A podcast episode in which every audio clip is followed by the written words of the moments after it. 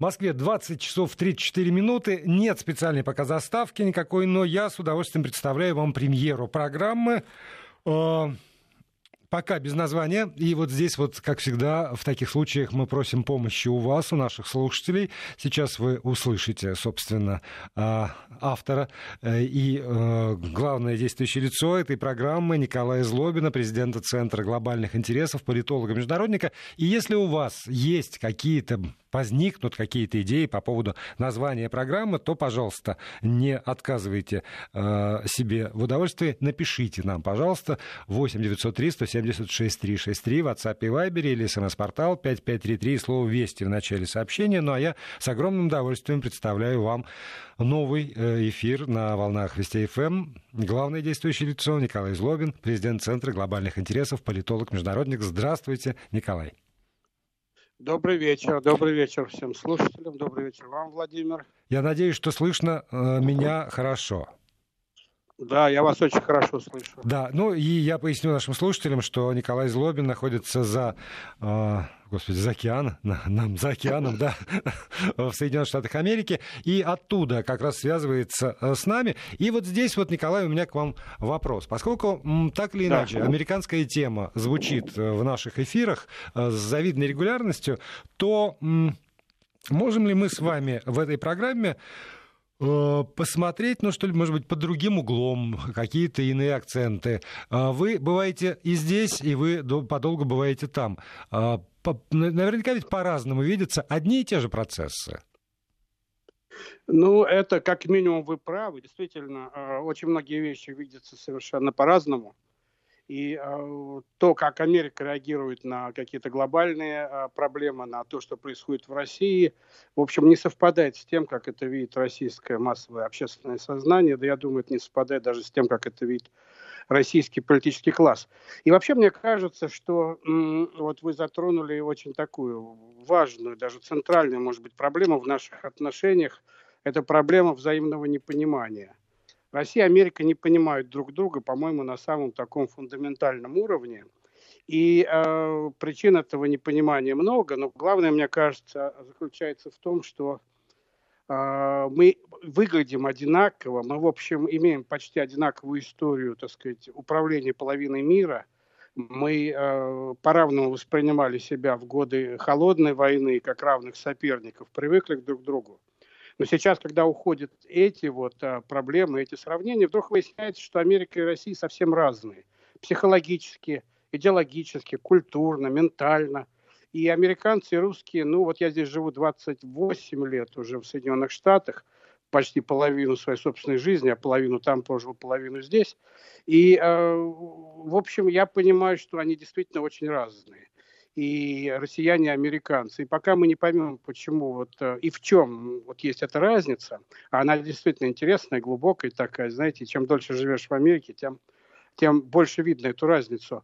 А мы не поймем и не сможем, наверное, урегулировать наши политические отношения, потому что я уж не знаю, как там в России, это вопрос не ко мне, но в Америке, конечно, американская политика в значительной степени отражает а менталитет э, простого американского обывателя со всеми его плюсами и минусами. Николай, а вот, вот здесь вот можно, не... про, простите, я вас прерву, я, э, если можно, задам вопрос. Да. Вот а, да. в, в какой-то момент, когда вы приехали туда, наверное, было какое-то первое вот такое яркое впечатление, когда, ну, не знаю, по поводу, может быть, самых простых вещей вы поняли, что они действительно по-иному воспринимают э, реальность, по-иному мыслят, по-иному чувствуют. Вот у вас есть такое воспоминание, где эта разница вот прямо яр, ярко для вас проявилось? Вы знаете, э, вообще вот этот, я не знаю, много ли людей среди наших слушателей, которые подолгу жили в других странах, но вообще процесс, процесс узнавания другой страны, он довольно мучительный и такой длинный. В принципе, когда приезжаешь в какую-то страну, ну, через какое-то время кажется, что ты все понял, действительно. Ты понял, как работают магазины, ты понял, как работает там транспорт, ты знаешь, как делать там что-то в банке там и так далее, и так далее. И такое впечатление, что ты уже почти как дома и начинаешь расслабляться. И проходит какое-то время, может быть, несколько месяцев, может быть, год, и ты начинаешь понимать, что ты вообще ничего не понимаешь в этой стране. Ты не понимаешь вообще ничего, кроме общих таких внешних каких-то проявлений – И, э, может быть, через несколько лет только наступает, на мой взгляд, понимание того, что ты хоть что-то начинаешь понимать, как вот жители этой страны, граждане этой страны думают, мыслят, реагируют. Я скажу честно, Владимир, у меня это заняло года 3-4. Я вот, живя в Америке, где-то на третьем, а может быть, в начале четвертого года стал видеть сны на английском языке. И вот с этого момента у меня началось какое-то такое понимание психологии американцев. Надо же понять, понимаете, мы все родом из детства. Помните такую советскую Конечно. фразу, советский фильм? Вот. Американцы тоже родом из своего детства. Мы родом россияне из своего детства. Мы смотрели разные мультфильмы, мы играли в разные игры, мы, э, так сказать, читали разные детские книжки. Мы вообще разные. И вот взрослые, которые вырастают из этого разного детства, они тоже разные. И в этом смысле, вы знаете, мы действительно очень сильно отличаемся. Я помню, у меня первая книжка, которая вышла в Америке, она была посвящена а, советскому перестроечному политическому юмору. Я вообще, так сказать, большой фанат, так сказать, вот этой темы национальный юмор, национальное чувство юмора. Я думаю, мы в этой программе еще об этом будем говорить. Не обязательно сегодня, но будем. И вот у меня вышла книжка в Америке, а, где я, так сказать, писал о том, какие политические анекдоты появились, какие шутки, юмор там и так далее, и так далее. Особенно после а, вот, распада СССР, и, вернее, даже в период перестройки, после того, как цензура пропала там и так далее. И там я, в частности, привел анекдот, вам всем хорошо известный, довольно популярный в свое время а в Советском Союзе анекдот о том, как помните трагедия, этот взрыв э, космического корабля «Челленджер». Да. Когда он взлетел и взорвался, так сказать, на глазах у всех и под э, камерами телевизионными.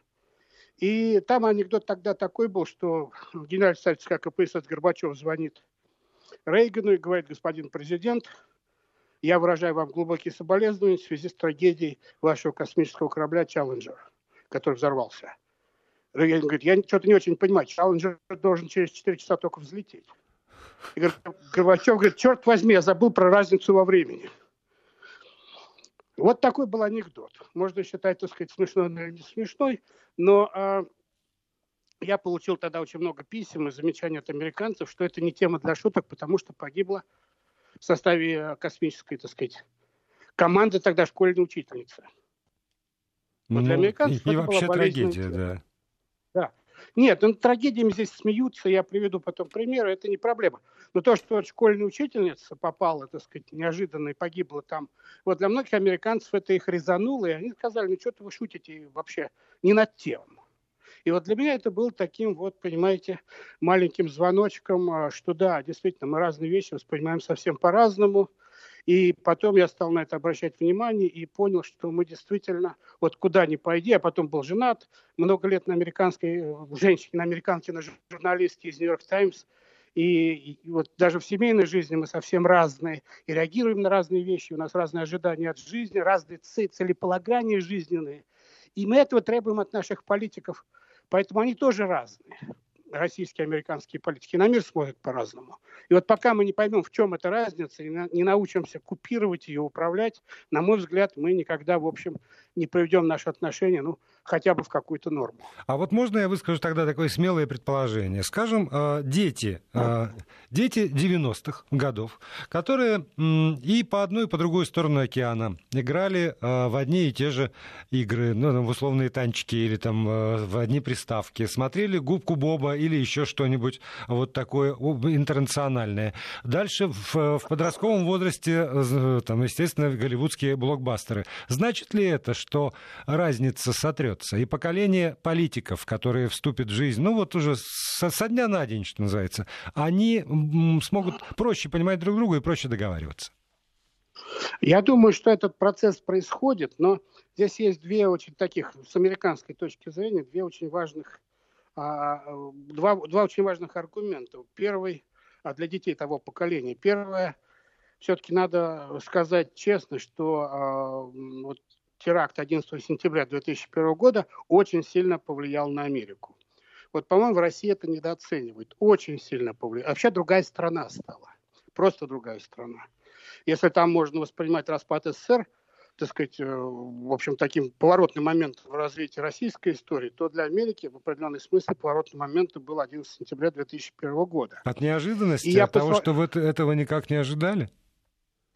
Ну и от этого тоже. Но главное, вот вы спрашиваете про детей. Для американских детей это было, в общем, полное откровение, потому что в период президентства Клинтона они жили, знаете, как сыр в масле, экономика развивалась блестяще, вообще, так сказать, проблем особых не было. Это было действительно золотое время а, Америки, как вот в Советском Союзе, наверное, 70-е там годы.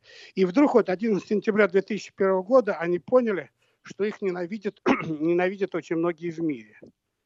Для американских детей это было откровение, я скажу точно, я по своим детям, так сказать, которые учились в Америке в то время, могу сказать, они поняли главную вещь, что их не любят не за что-нибудь, а просто за то, что они не американцы. А за то, что они не американцы. американцы. Они просто американцы, их за это не любят в мире. И вот э, мне кажется, Америка очень здорово, ну как бы это сказать, ужесточилась с этого момента. А они стали воспринимать мир, отчасти напоминая здесь россиян, в этом смысле вы правы, как враждебное окружение. До этого они воспринимали как очень благожелательное окружение весь мир. Это вот первое, что случилось с американскими детьми. И второе, говоря вот о том, совпадут или нет будущие политики э, вырастающие. А проблема заключается в том, что американские дети, да и студенты, вот, которым я преподаю, они знают по учебникам холодную войну, а по реальной жизни они знают Россию сегодня как угасающую страну. Они знают ее как слабую страну, агрессивную, которая пытается вооружаться, но у которой слабая экономика, очень отсталый научно-технический, так сказать, уровень, там и так далее, и так далее. И в этом смысле у них нет того, ну я бы не сказал уважения, но хотя бы восприятия, равноценного восприятия России, какое было у их, которое было у их родителей или там дедушек, как равноценного, равноправного врага. Америка сегодня не воспринимает Россию как равноправную страну, объективно в силу того, вот как преподавалось студентам, школьникам, история новейшая последних там 30 лет. Извините, но, но вот здесь вот, Николай, я, я думаю, что надо пояснять, потому что если, например, вот э, ребенок переживает, американский ребенок такой шок, ах, оказывается, меня можно не любить только за то, что я американец то из этого возможно несколько э, путей выхода психологического кризиса. Один из них Э, самый приемлемый для меня, значит, и другие люди могут оказаться в этой же совершенно идиотской, необъяснимой, обидной ситуации, и поэтому я никогда не позволю себе не любить кого-то только за то, что он, например, русский за то, что он из этой, из этой страны. И я не буду мазать одной черной краской всех только потому, что они вот, нам не, не американцы. Согласитесь, что такой вы, вывод вполне естественен, но его почему-то не произошло? Ну, на самом деле, такой вывод действительно вполне естественный, но вы имеете в виду, что американцы глубоко убеждены, что они так любят всех. Mm. Они, они вот, они вообще, так сказать, а, как они считают, они относятся очень позитивно ко всем людям, ко всем странам, за исключением там каких-то диктаторов, узурпаторов, каких-то, каких-то режимов, каких-то преступников, террористов. А в принципе, так сказать, это, кстати, проблема в отношениях политики, в отношении с Россией. Они постоянно говорят, мы очень глубоко уважаем российский народ, мы его любим, ценим, понимаем роль России в истории. Нам только, так сказать, в общем, у нас проблемы с правящим э, режимом в России. У нас нет проблемы с Россией вообще. А это вот довольно популярная линия, так сказать, в американских разговорах, даже в частных разговорах. Знаете, вот я часто спрашивал, вернее, меня часто спрашивали а, такой, в общем, достаточно дурацкий вопрос, приведу его в качестве примера. Они говорят, ну вот смотрите, говорят американцы, вы русские, действительно великая нация, у вас огромная история. Вы повлияли, так сказать, на мировую цивилизацию больше, чем мы исторически. У вас там э, выдающиеся писатели там, мирового уровня, которые останутся навсегда в истории, композиторы. Ваши шахматисты, лучшие шахматисты мира, там, математики, физики. Почему же вот это все вот вы? Но при этом вы не можете решить очень простую вещь. Почему? Вы не можете создать такое государство, которое вас самих бы устраивало. Ведь государство устроить просто, говорят американцы, это всего лишь технологическая проблема. А с чего они взяли, как что расставить... не устраивает? Вот, вот откуда а эта святая уверенность? Говорят, ну вот, потому что, говорит, вы смотрите, вы сами сносите свое собственное государство с регулярностью там через одно-два поколения. Вы сами устраиваете... В Америке хватило там одной гражданской войны, 100, сколько там, 70 лет назад, и э, больше тут и близко к этому не подходит. А вот, Кеннеди вот, пристрелить вопрос... не, вообще это не, не, не считается? Это вот Володь, запомните свой вопрос, и можем вернуться к роли президента в Америке как-нибудь в других разговорах. Uh-huh. Потому что, конечно, Кеннеди а, и вообще отношение к президенту – это несравнимая вещь вот между Россией и Соединенными Штатами. То есть а, отношение к России действительно здесь очень хорошее. Вряд ли можно услышать какие-то разговоры. Я за, за 30 лет не слышал особо русофобских разговоров в Америке, но а, тот политический режим, который существует в России, они воспринимают действительно крайне крайне э, негативно. И более того, они считают, что, в общем, русский народ стал жертвой этого режима, и отсюда некоторые американские политики даже делают вывод, что русскому народу надо помочь от этого режима избавиться. А вот смотрите, вот а... опять, опять же, простите, я прерву. И вот э, я, я э, там, предположим, нейтральный человек, ни за, ни против. Но я м, для того, чтобы сделать выводы, я все равно раскладываю перед собой некоторое количество фактов. И, например, по поводу того, что там устраивает, не устраивает государство. Я беру результаты социологических опросов, которые проводят разные, заметьте, тоже социологические компании в нашей стране и вижу уровень там, а, доверия к правительству, уровень доверия президента, поддержка и прочее, прочее, прочее. Дальше, например, я э, слушаю политиков, э, которые вот, относятся, очевидно, к, к правящей элите, к правящему классу, как они там формулируют отношения государства и людей. Дальше я слушаю, естественно, оппозиционных политиков, которые тоже что-то такое говорят по поводу э, того, э, как э, там, государство и общество в, в Российской Федерации или там в России, в принципе, существует. А дальше у меня еще вот в американском случае есть э, источник информации, который называется «Русская диаспора Америки». Если пятый язык, насколько я знаю, по последним данным, э, иностранный язык, на котором разговаривают в семьях, это русский язык, и там количество выходцев э, приводится, то, значит, вот и у этой прослойки есть тоже какое-то представление о том, что такое государство и общество в России. И только из совокупности этих факторов я могу делать какие-то выводы. А и когда я слушаю, вот когда вы рассказываете про, про то, как, как они воспринимают, как они относятся, у меня такое ощущение, что э, они вот этот возможный и ну, самый краткий спектр мнений, который я привел, без учета работы спецслужб, заметьте, в, э, они его сужают до какого-то ну, минимума, и на основании этих данных, выбранных э, по, там, не знаю, по симпатиям или антипатиям, они выстраивают свое отношение э, и свои представления о том, что же здесь происходит. Ну, безусловно, вы правы. Но я ведь говорил не о узкопрофессиональном, так сказать, отношении к России среди а, тех экспертов американских по России, которые есть. А здесь есть эксперты очень высокого уровня. Я говорил о среднем общественном мнении. Среднее общественное мнение всегда упрощает и выбирает, в общем, наиболее такие выпуклые факты для того, чтобы сформировать свое собственное отношение к тому или иному вопросу. Мы это знаем, а, как это происходит. И для американцев действительно то, что вот в России, Россия несколько раз терял свое государство, в том числе в 20 веке, что сегодня опять идет разговор о том, что надо менять российскую конституцию. Для американцев это очень странный разговор, потому что а, они ни разу не меняли свою конституцию, они делали в нее добавки, а, поправки в конституцию, но конституция США до сих пор остается самой а, старой, написанной а, на бумаге конституции. кстати говоря, приведу вам смешной пример. Вы знаете, последняя поправка Конституции вступила в 1992 году к американской Конституции. Она а там гласило о том, что если Сенат принимает решение о повышении зарплаты а, сенаторам, то это решение вступает в силу со следующего состава сенаторов. А, то есть не себе, но дело Главное, не в этом. Не себе, да. Не себе, да. А, но дело не в этом, а дело в том, что эта поправка была внесена в 1789 году. Ее обсуждение заняло 203 года прежде чем она была принята.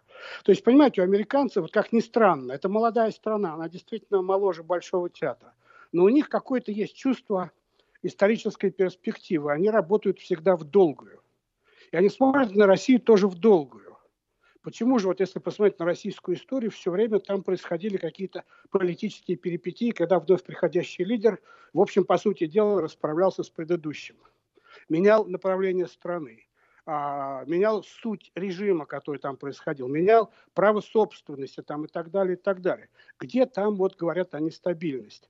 И в этом смысле вот такое отношение к России, страна, так сказать, с непредсказуемым таким достаточно, опять исторически, угу. говоря там о десятилетиях и веках, с непредсказуемым э, таким конечным результатом, конечно, у них вызывает, в общем, э, много вопросов. Они не понимают, почему нельзя раз и навсегда остановиться на каких-то вещах, которые нравятся русскому народу, их зафиксировать, создать такое государство и жить, так сказать, дальше нормально. Написать конституцию, которая более-менее всех устраивает, и не трогать ее там на протяжении многих поколений. Мы же знаем в 20 веке, сколько раз менялась советская конституция там, и так далее. То есть вот на такие вещи они обращают внимание. Я не говорю, что это правильный подход. Но это просто тот подход, который, который есть который зафиксирован. Да, Николай, да. у нас с вами остается две минуты фактически до конца эфира. И, э, э, во-первых, во-первых, я хочу, чтобы вы не забыли о своем обещании э, с, анекдотом. А во-вторых, э, коротко, а Пятая Республика Французская их меньше раздражает, да? Нет, к европейцам у них тоже достаточно скептическое отношение. Ну, а, ну и хорошо, и это и... тоже тогда тема для отдельного, для отдельного нашего разговора. Чем Пятая Республика лучше, чем смена государственного строя в Российской Федерации с точки зрения американцев. Вот.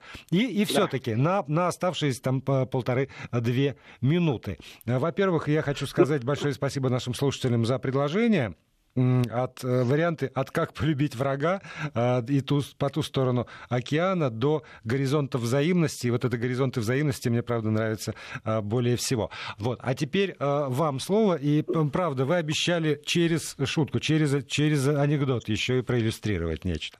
Да, я попробую, если у меня хватит времени, Володь, два анекдота быстро рассказать. Один об Америке, а другой американский о России а, урок в школе учительница спрашивает учеников, кто из вас является сторонником президента Барака Обамы. Все поднимают руки, кроме одного мальчика. Учительница спрашивает, а ты? Он говорит, а я являюсь сторонником президента Трампа. Учительница спрашивает, а почему ты являешься, являешься сторонником президента Трампа? Мальчик говорит, ну, понимаете, мой папа сторонник Трампа, мой мама, моя мама сторонник Трампа, мой старший брат сторонник Трампа. Это делает меня сторонником Трампа.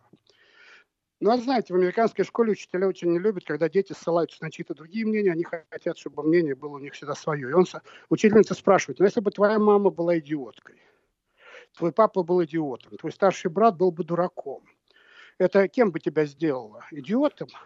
А мальчик говорит, нет, это сделало меня бы не идиотом, а сторонником Барака Обамы. Ой, извините. Да, вот. А второй анекдот короткий. А, в завершение американский анекдот о России.